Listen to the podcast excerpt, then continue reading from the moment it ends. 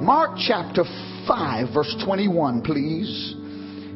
Now, when Jesus had crossed over again by boat to the other side, a great multitude gathered to him, and he was by the sea. And behold, one of the rulers of the synagogue came, Jairus by name, and when he saw him, he fell at his feet and begged him earnestly, saying, My little girl lies at the point of death.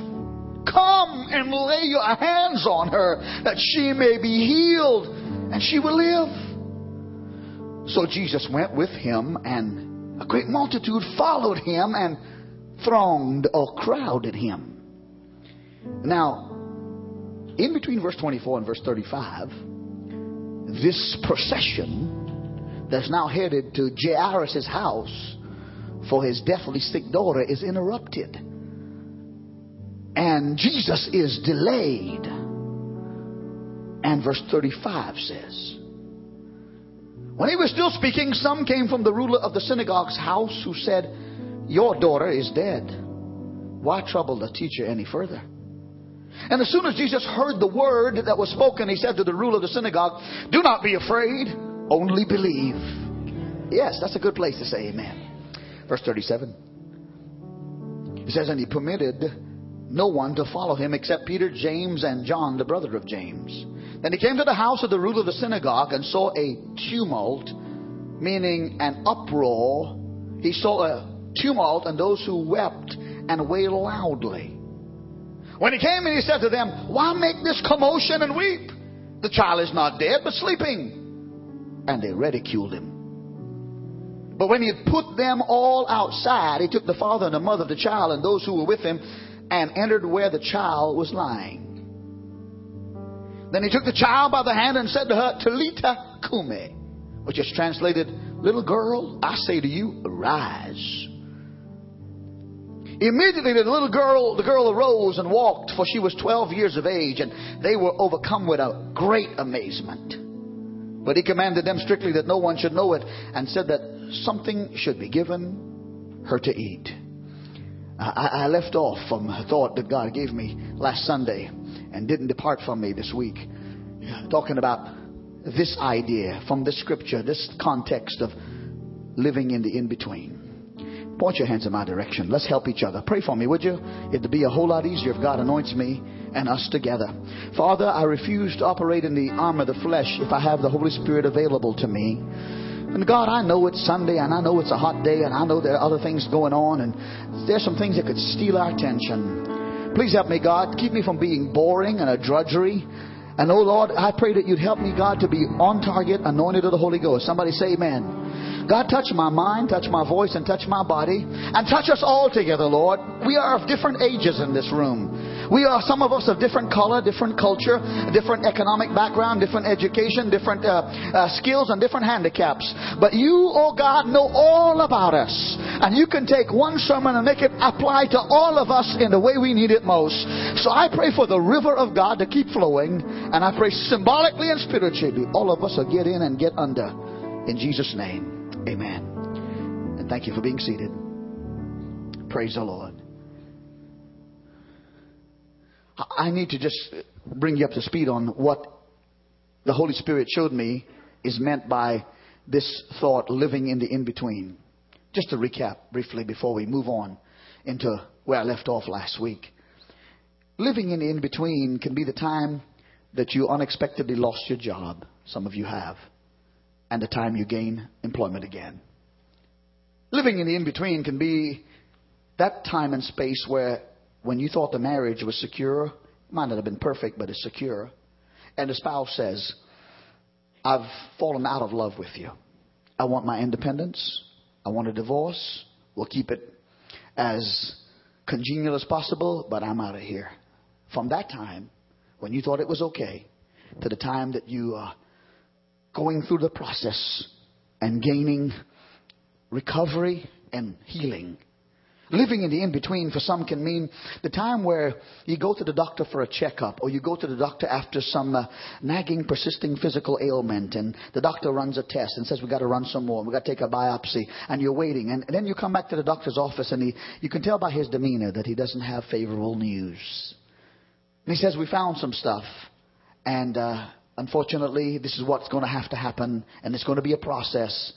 And from the time you hear that news to the time that you begin the process, go through it, and get to the side of your healing and recovery, you are in the in between.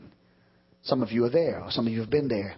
Living in the in between can be the time that you face the death of a loved one, expected or unexpected death, and your whole world crumbles. And you think there's no reason to go on living because my husband's gone, or my wife is gone, or my mother, my father, or best friend's gone. And, and you are into this stage of grieving and mourning and hurting and crying. And you think that, that your world is absolutely irreparable. From that time to the time that you trust God and serve God and cry a little bit more and rejoice a little bit until the time you get healing is the in between. And on and on it goes. I think you get the idea. From the time you prayed to God and God made you a promise that He was going to give you a miracle, and it didn't happen the next day or the next week or the next month, you are in the in between. and while you're there, you're wondering, God, am I going to survive? I, I say that to you because I, I have a question from the Holy Spirit that encompasses this thing about what is it like living in the in between. And a follow up question is, what lessons can we learn from living in the in between? Because without exception, every one of us here this morning is living in the in between of some season of our life. Without exception, some of you are living in the in-between of a time when you have debt and you have compounded debt. Some of it maybe you, you caused and some of it just came on without your uh, having anything to do with it. And you're living, oh God, I'm burdened down with debt. I'm trying to pay it off from the time I become debt free. That, that may be some of you. Some of you are in the in-between. All of us, I should say. All of us are in the in-between from the day we were born to the day we're going to die. Give me another amen, somebody and there's stuff happening in the in-between. Others of us are in the in-between of the time where you're working, but you're moving towards retirement. And you are in the in-between thinking that I thought I could retire in six years or eight years or 65 or 68, but the economy has shifted. The interest rate on the 401k has shifted. The money market, all the, the things I was expecting has not happened. And now the in-between is going to be longer from the time I have to keep working until I retire. All of us are someplace there. I say that because excuse me, I need you to understand that we all are living between the time of the cross of Jesus and the coming of Jesus again. All of us are living in the in between of the time that Jesus died on Calvary and gave us a choice to either serve Him and have eternal life in heaven or to deny him and to miss heaven. All of us are living in the in between of what will be a future judgment for some and a future reward for others. And again, I don't want to belabor this except to tell you that there are lessons from scripture and from life experiences when living in the in between. I'll give you the first of which I gave you last week, and it is this reality. Sometimes, while you're living in the in between, things can get worse before it gets better. It is the account of Jairus from which I get this lesson. Because in verse 35, it's on the screen and it's in your Bible, the Bible says that between the time that Jairus, the ruler of the synagogue, a prominent man in the community, comes to find where Jesus is and ask him to come and heal his daughter, and the time that Jesus actually makes it to Jairus' house to minister to his daughter. Scripture says, while he was still speaking, some came from the ruler of the synagogue's house and said, Your daughter is dead. Why trouble the teacher any further? It's a no brainer, but I'm going to ask it anyhow so I can create a thought. How many of you know that it does not get any worse than death? Say amen these words that fell on Jairus' ear while he was anticipating hope were words that numbed his emotions. Your daughter is dead. It got worse. I, I'm going to ask you this question. Are there similar words ringing in your ears over something that has died in your life? You're striving to keep the marriage going, and a voice says, Your marriage is dead. Why pray anymore for your marriage? Are there some things the devil says is dead in your life. Your ministry is dead. Some of you have been called to ministry, not necessarily pulpit ministry, and it may even be that. But a ministry of music, a ministry of teaching, a ministry of intercession, a ministry of, uh, of other kinds of ways and, and, and, and opportunities to be used of God. And, and the devil says, Your ministry is dead. Why try anymore? There's a voice that says, in your trying while you're living in in between, the, the voice says, you, your gifts and talents are dead. So quit preparing yourself to use your gift and talents. There are other people more talented, more gifted, and have more opportunity than you. And if you have to get in that line, it's over. It's dead. Your dreams are dead, the voice says. Why dream anymore? Your health is dead. Oh, the doctors can buy you a few weeks and a few months and maybe some therapy, and a, but basically it's dead. So go ahead to the funeral home, choose your casket and your color and your arrangement of service because you're dead. That's, that's what the devil says.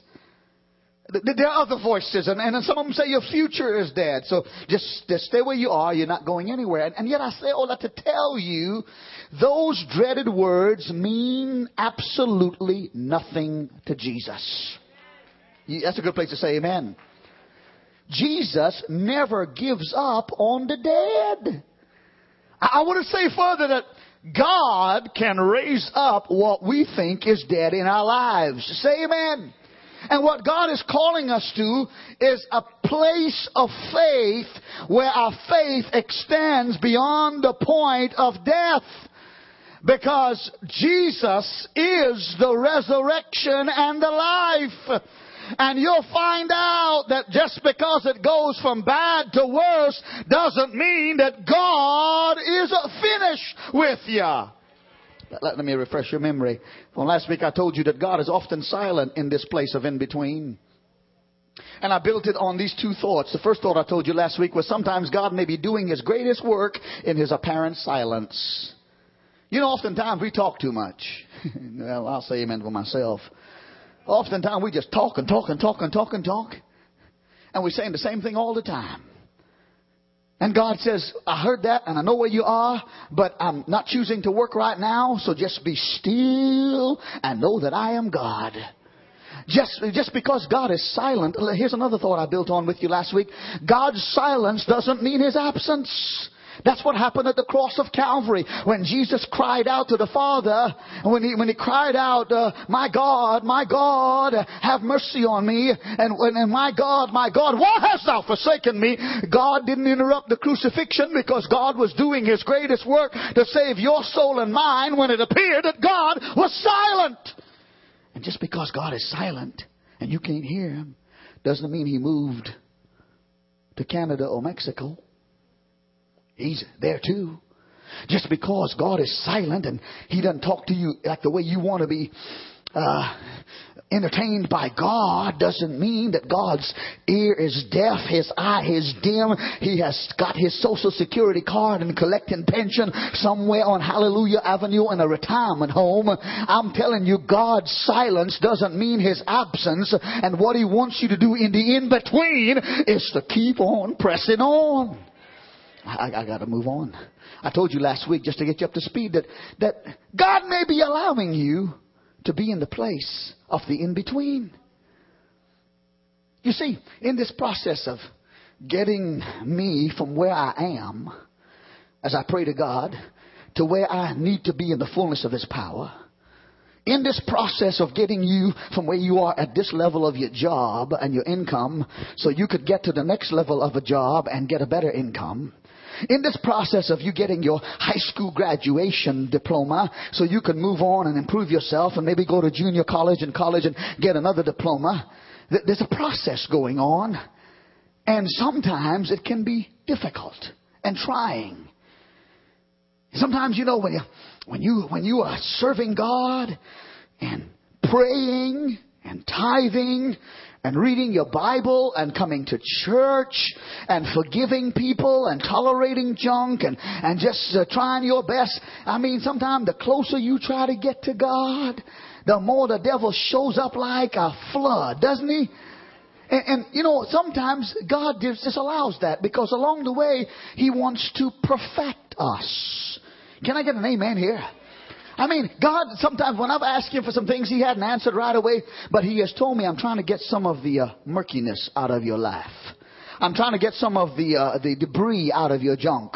I, I'm, I'm trying, I'm trying to perfect you, Alan, so I can take, I'm trying to get some of the drudge and, and the scum of, of the impurity out of your life so I can take you to another level. And, and sometimes God may allow you at that place because He's doing a preparatory kind of work. Can I get another amen here?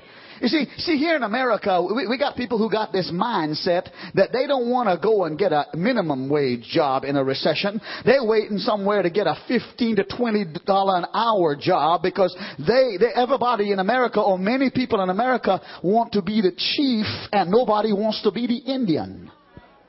And I am the Indian. We got this mentality in America just because, and I'm not against anybody. I don't have an agenda against anybody. I'm just telling you where, where you are and why you're there, if you're there, and what might be going on. I think it's marvelous that we can put uh, applications online on the computer and apply at different places for job.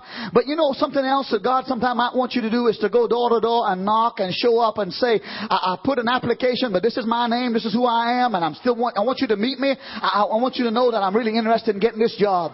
Okay? The process is preparation. You see, I want you to understand that God is not going to entrust you or I with any extra blessings if we are going to abuse it or use it for ourselves and He gets no glory. God's not going to move us from this place in the in-between to the next place if all we're going to do is consume His blessings upon ourselves and only serve Him because we want something from Him. So God is preparing and perfecting and sometimes while we are in the in-between, God puts us there because He wants to purify us. Yeah. Yeah, you, you, you know, we can't, ex- we cannot expect for the world to entrust us with responsibilities that we're not prepared to carry. Nor can we expect God to give us blessings if we haven't stayed true through the storms. I have discovered in life, and I want you to show you what the Holy Spirit has shown me, that the presence of problems is not always an indication that we are not in God's will. Andraé Crouch wrote a song years ago that says, If I didn't have a problem, I wouldn't know that God could solve them. And I wouldn't know what faith in God could do. Matter of fact, let me, let me throw this at you. Sometimes the presence of a problem is an indication that you are in God's will. Because if the devil already had you where he wanted you, he would not be nagging you about your faith and your trust and your praying and your going to church. Sometimes you have to understand that God allows storms and trials and difficulties. Look at the life of Job. Look at the disciples on the Sea of Galilee when they got in a storm. Look at other situations. Paul's thorn in the flesh when he prayed three different times for God to take away the thorn from his flesh and the Lord says, I'm not going to do it, but my grace is sufficient for you and my strength is made perfect in weakness. Somebody put your hands together and thank the Lord. Now, here's where I pick it up from last week. The temptation to doubt God and to quit becomes stronger while you're living in the in between. In this place of praying for a miracle and waiting on it, praying for your husband to get saved, and he gets worse. Praying for your family member to beat drugs and alcohol or sexual addictions, and they get worse. In this place of, of waiting to move to another level of employment or another place of favor, Satan shows up and he tries to get you to doubt God and to give up on the dream. And he'll say something like, If God really loved you, why is he allowing this to come in your life? I have had places in ministry, even though I've served God and seen his experience, but the devil has told me, You're not even saved. I'm telling you, don't just happen out there in the pew. I have, I have come to the prayer line to pray with people and lay hands on them and anoint them because they're going through life storms just about the time I'm ready to lay my hands on them and pray for them as a servant of God, the devil says, You ain't got no anointing. You ain't got no power. I have been through dry, desert, wilderness places in my ministry where I have known, I've examined and examined, and I couldn't find any known sin. But I, I couldn't get it to rain and feel the river of life flowing in me. And the devil says, it ain't real. There, there isn't a one of us who've been saved for any length of time where the devil says you haven't been saved. And not only, not only does, does the devil show up in the in between of our lives causing us to doubt, we don't just doubt God, sometimes we doubt ourselves. The devil says you're demon possessed. And you're not even anywhere close to it. The devil says, if God loved you, then he'd show up and help you. And Jairus must have had some doubt going on in his life because we come to understand that things got from bad to worse. But before I cover him this again, let me, let me just remind you that last Sunday I told you that Moses went to Pharaoh to ask the Pharaoh to let the people of God go from slavery. And the initial request was go to Pharaoh and tell him I want my people to go out in the wilderness for a three day excursion to worship me and to pray to me.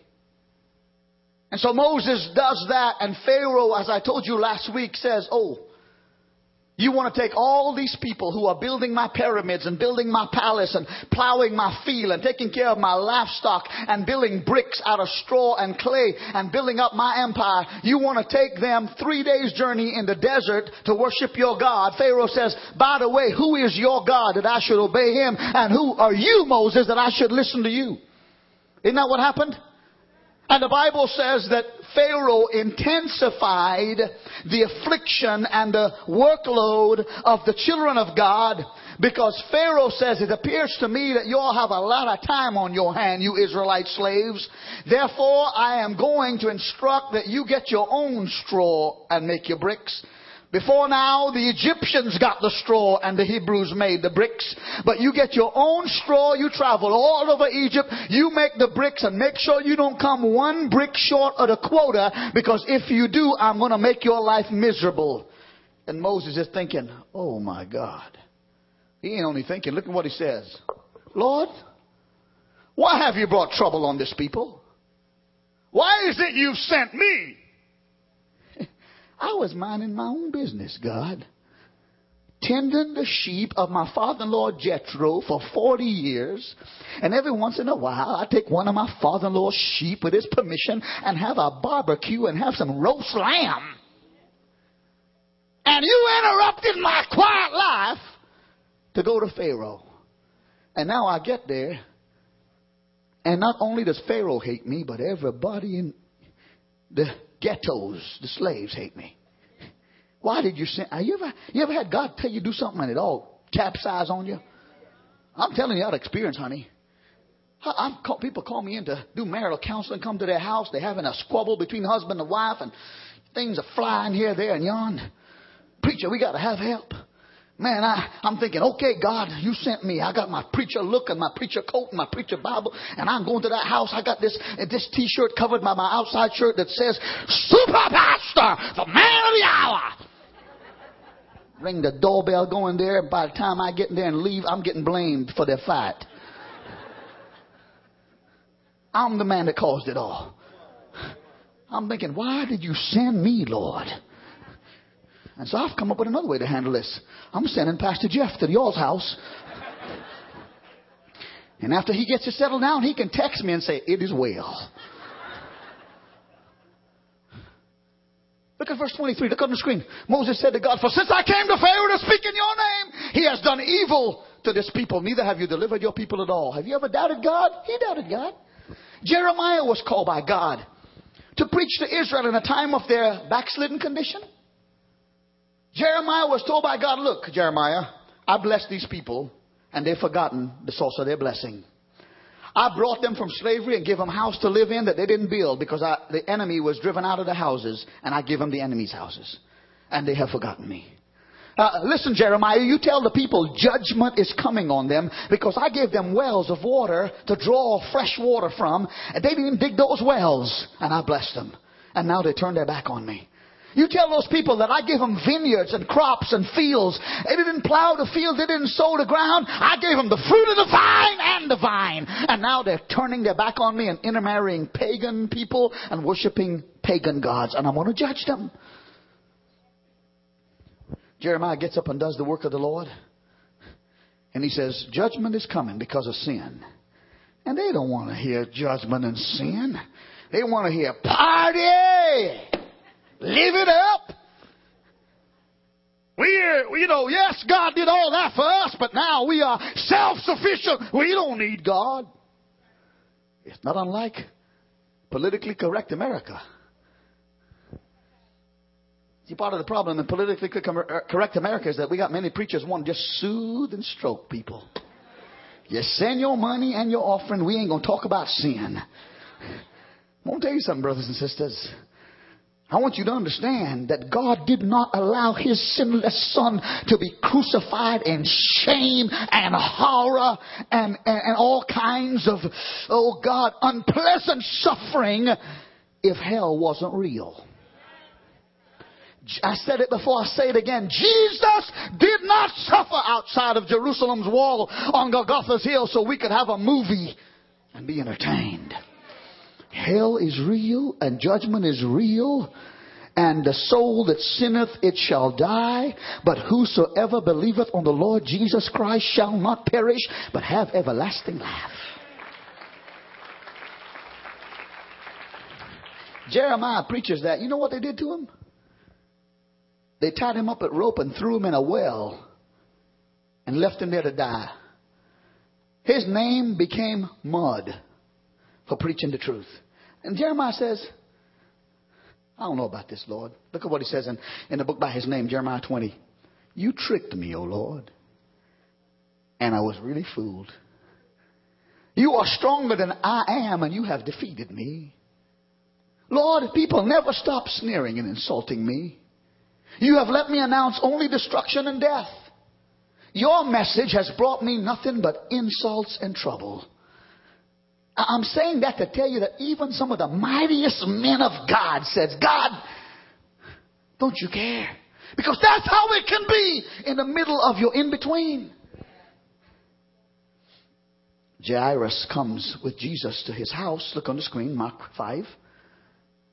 They went home with Jairus, Jesus, and his disciples, and the people were crying and making a lot of noise.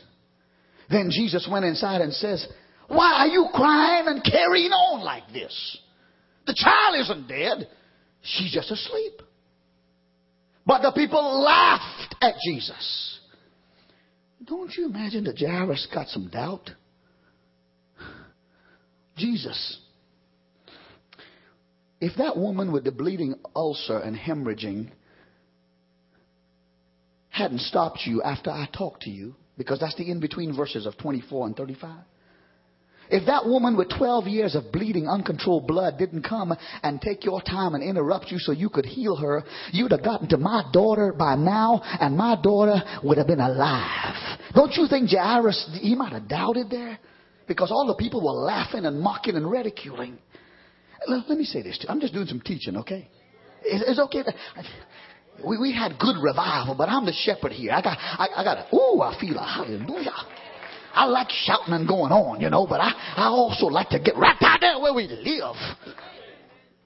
Reverend Ziegler, you know, he preached our first services, and I, I told him in the first service, I love his preaching. He's he's kid dynamite. You know that?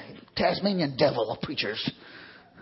I saw him at the General Assembly in, in Orlando last week, and man, he didn't have to preach or do nothing. He just had to be there and be a part of the meeting.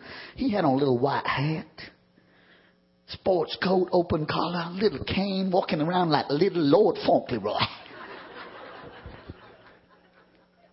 I like him, and I'll have him back. But I'm just a teacher right here this morning. There's a dangerous situation that can arise when you're in the in between. When you are in the in between of your prayers being prayed and the answer coming, you might be tempted to take matters in your own hand like Abraham and Sarah did. You know why we have this Palestinian Israel conflict today? You know why we have the conflict between the Jews and the Muslims? is because Abraham and Sarah was told by God, I'm going to give you a son. And they both got up into years, and there wasn't no son coming, no baby, nothing. Matter of fact, it was when Abraham was a hundred and Sarah was 90 years old when that baby boy Isaac came.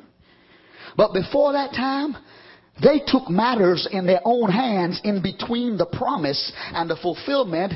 And Sarah said to Abraham, my, my womb is dried up and there's no fertility there.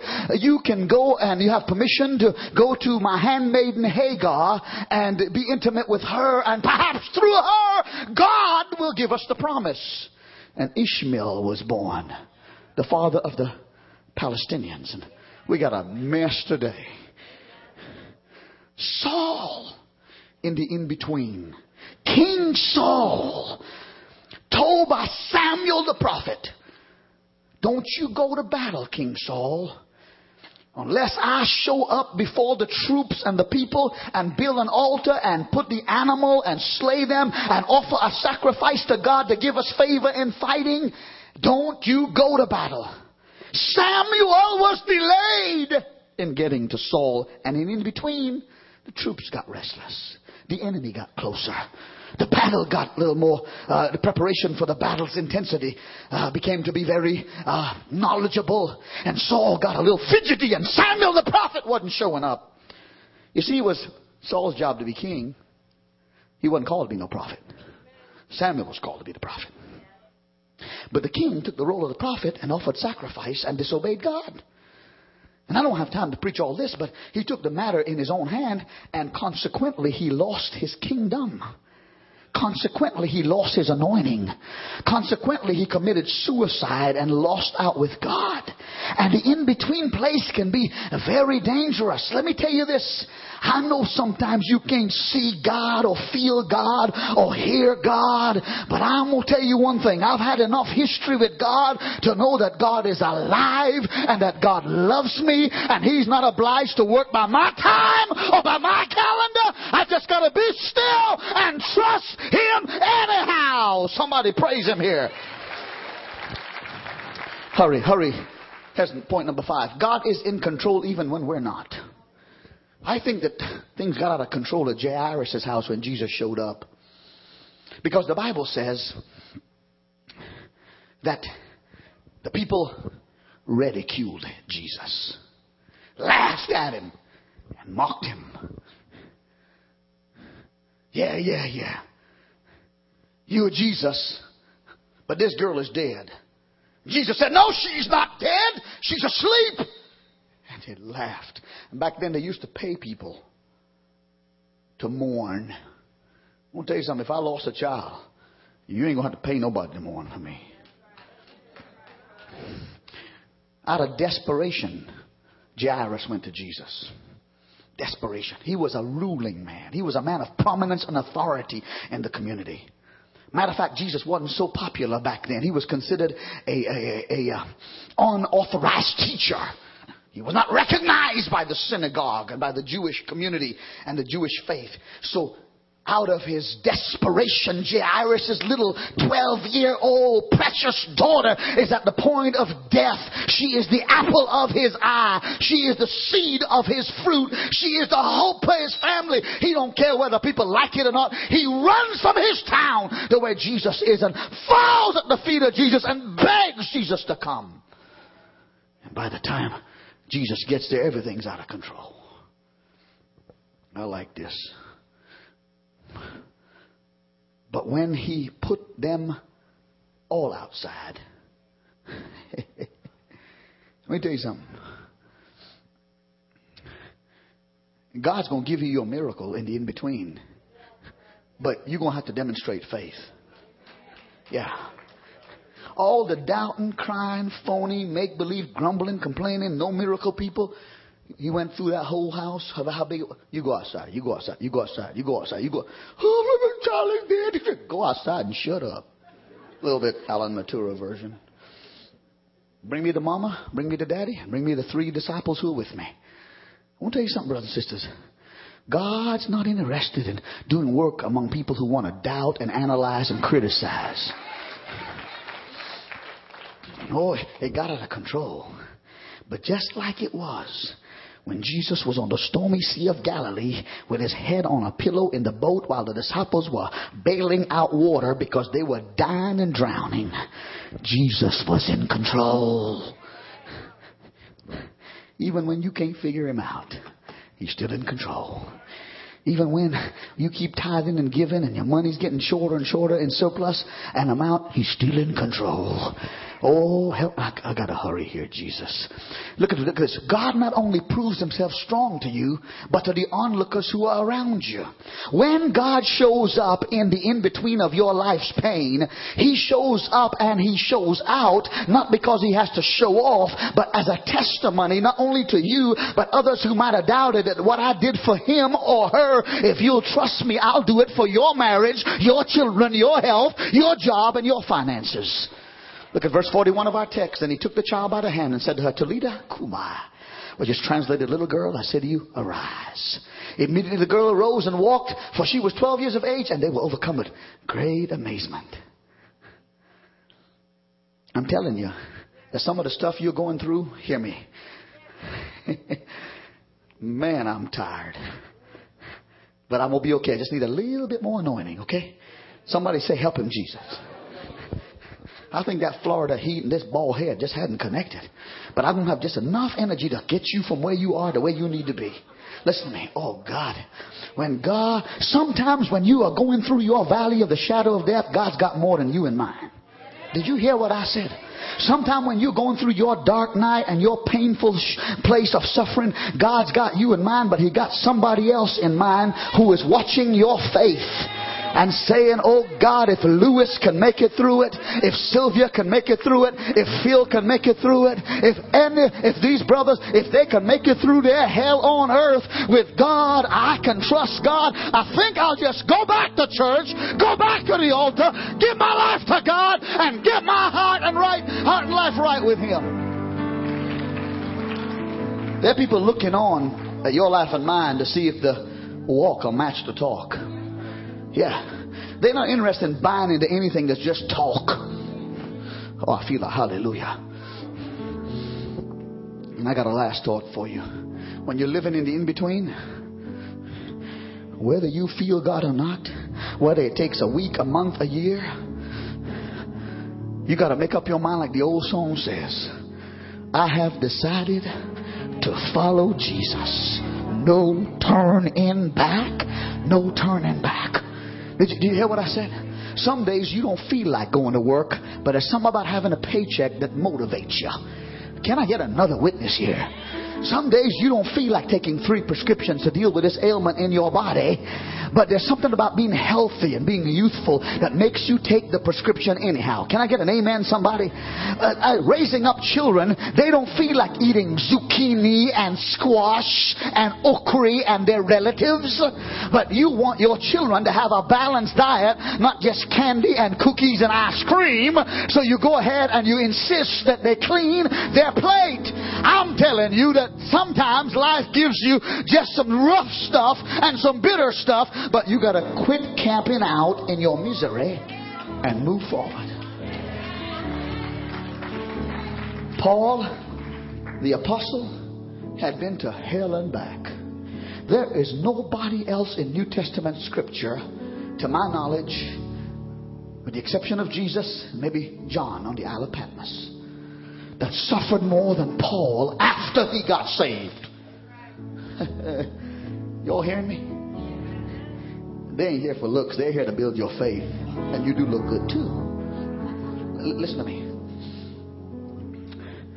After he got saved, he was, before he got saved, his name was Saul, and he was killing Christians left and right. Isn't that what the Bible says? He gonna wipe out this Jesus movement. Got papers, he lassoed people, drug them back to the, to the Jewish authority and said, let's kill this one. He stood by and held the coat of people who stoned Stephen to death. And God arrested him in the in between. Oh, I feel like. I told you God's going to anoint me. I hope He does you. In the in between of leaving Jerusalem to go to Damascus to kill some more people, God sent a light from heaven, knocked him off his horse, blinded him, and he got saved. And after he got saved, he writes in 1 Corinthians, he's been pelted with stones, been in prison, been in peril on the sea, in peril in the country, been in peril among robbers. His life has been threatened. He talks about he's had weariness and toil and death experiences, near death experiences, I should say. But here he is, moving forward. Everybody read out loud with me on the count of three. Look at the screen. One, two, three, out loud. But this one thing I do, forgetting those louder that are behind and reaching forward to those things that I had, I press toward the goal for the prize of the upward call of Christ Jesus. Listen to me. Israel could have made it from the Egyptian ghettos to the land of milk and honey in 40 days. It took them 40 years because they agreed to circle circles. Some of you are circling your pain, circling your misery, circling your prayer, circling your wounds and your hurts and pains, and just rehearsing it and nursing it and cursing it, rehearsing it and nursing it. Somebody's got to get up and says, "My past is behind me, my future is ahead of me. If God be for me, I don't care what the devil or hell has planned for me. I'm moving forward in the name." That's you, stand up here. Sing. Not going back. Stand up. Stand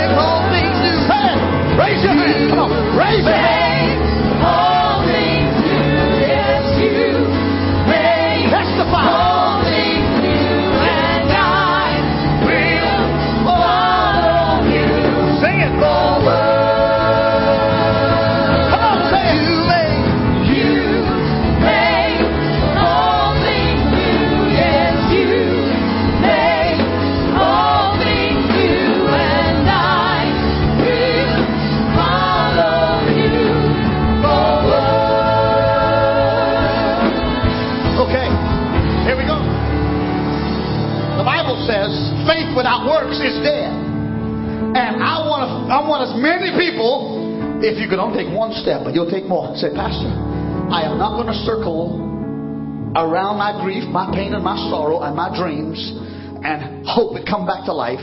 I am going to move forward. I'm going to keep reading my Bible. I'm going to keep praying. I'm going to keep worshiping. I'm going to keep serving. I'm going to keep dreaming. And I'm going to keep giving. I'm going to keep forgiving. And I'm going to keep loving. And I'm going to go forward. It's not my business to tell God what to do. It's my business to believe. The song is the prayer. Leave from where you are. Listen this. Some of you here this morning are in the in between of eternal reward of heaven and the fires of judgment. And while I want to be happy and be very positive here, I'm telling you, if you're not born again by the blood of Jesus Christ, you need to give your heart to Jesus and move forward. There may be a few of you who used to be saved, but you're going back into a lifestyle that this book does not bless. And you got to come and say, God, I have done wrong. I knew it was right. I've done wrong. I'm moving forward. Forgive me. If there are consequences I have to go through, help me through it. But I refuse to go to hell for anybody. I am going forward. So while others come forward today, maybe you need to rededicate. Maybe you need to break up a relationship. Maybe you need to break up some situation that's dragging you from God. And then others of you need to say, Lord, I'm moving forward in spite of the cancer. I'm moving forward in spite of the unemployment. I'm moving forward, oh God, in spite of the fact that I applied for the job and somebody else got it. I'm moving forward. So while they sing it again, leave from where you are, come in this altar, and once you get here, begin to praise Him. And we're going to pray. Go ahead. Not going back. Hurry. Hurry. Raise your hand when you come.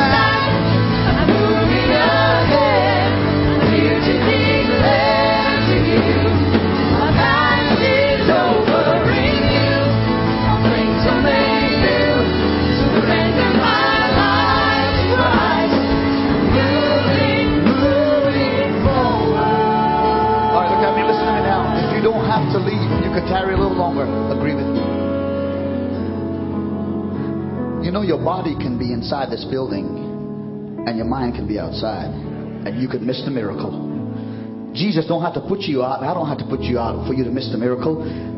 If you don't believe and trust God go ahead and press on, you could be right here in the middle of power and not get an ounce of it. You do what He says in spite of what the devil does. Everyone in the altar, those who would agree in the, in, the, in the pews, raise your hands in an attitude of surrender and repeat this prayer after me. I'll say it first, you repeat it, and let's agree together. Lord Jesus, thank you for reminding me that you are there in the in between. I confess, Lord, that there are times when I've doubted you, I've questioned you. Sometimes, Lord, I've taken matters in my own hands. Today, I surrender all. I surrender my attitudes and my actions. I present my body on your altar as a living sacrifice. Lord Jesus, everything in me that is unlike you, crucify it. Everything in me that is dead, that needs to come alive, resurrect it. Today, Lord, I'm leaving my past behind and I'm moving forward. I refuse to live by my emotions alone or by what I see alone, but I'm going to live by faith in the Son of God who loved me and give himself for me. Lord Jesus, you can count on me. Today, I am moving forward. Thank you for the power to move forward. In Jesus' name, amen. Put your hands together and clap your hands. You make all things new. Yeah, Raise your hands. Will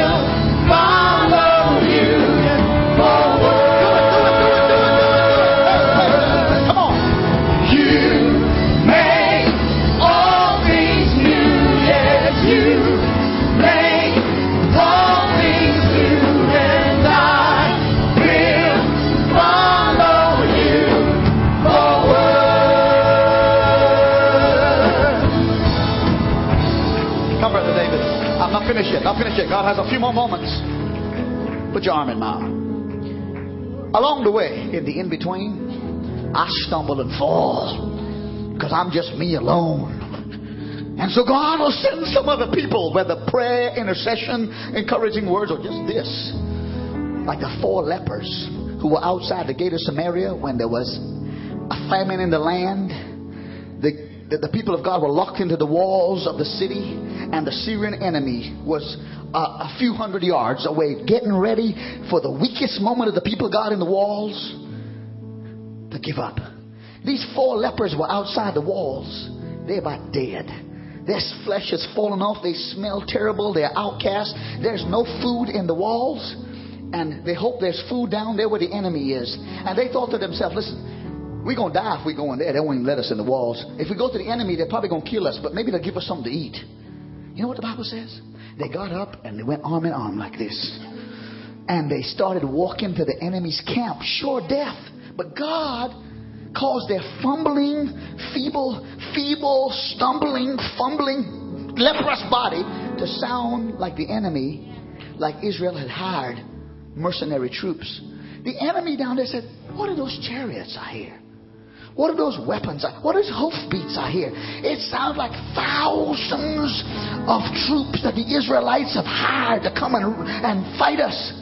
And they left their tents, they left their weapons, they left their food, they left their horses, they left everything. And four leprous men got in and ate their belly full and went back and told the whole city. You don't know what you're praising God anyhow sounds like to the devil. And every once in a while, you need somebody to get you by the arm and say, Get out of that circle and that self pity party and march on. Take somebody by the hand. Take somebody by the hand. Come on. Raise up their hands. Come on. Take them by the hand and raise up their hand. Now pray for each other. Father, in Jesus' name. Oh God, come on. Tell the Lord you ain't walking alone. Tell the Lord you're going to carry your brother. You're going to carry your sister. Come on. God, I may be weak, but they'll help me. They may be weak, but I'll help them. God, I'm going to praise you. I may fumble. I may stumble. I may sound like I'm dying, but you'll change my pain into praise. Come on, come on. God, I thank you that you're putting people in my life that'll help me to make it in the in between. I love you, Jesus. I love you. I will follow you. Go ahead. Oh, thank you, Lord. Clap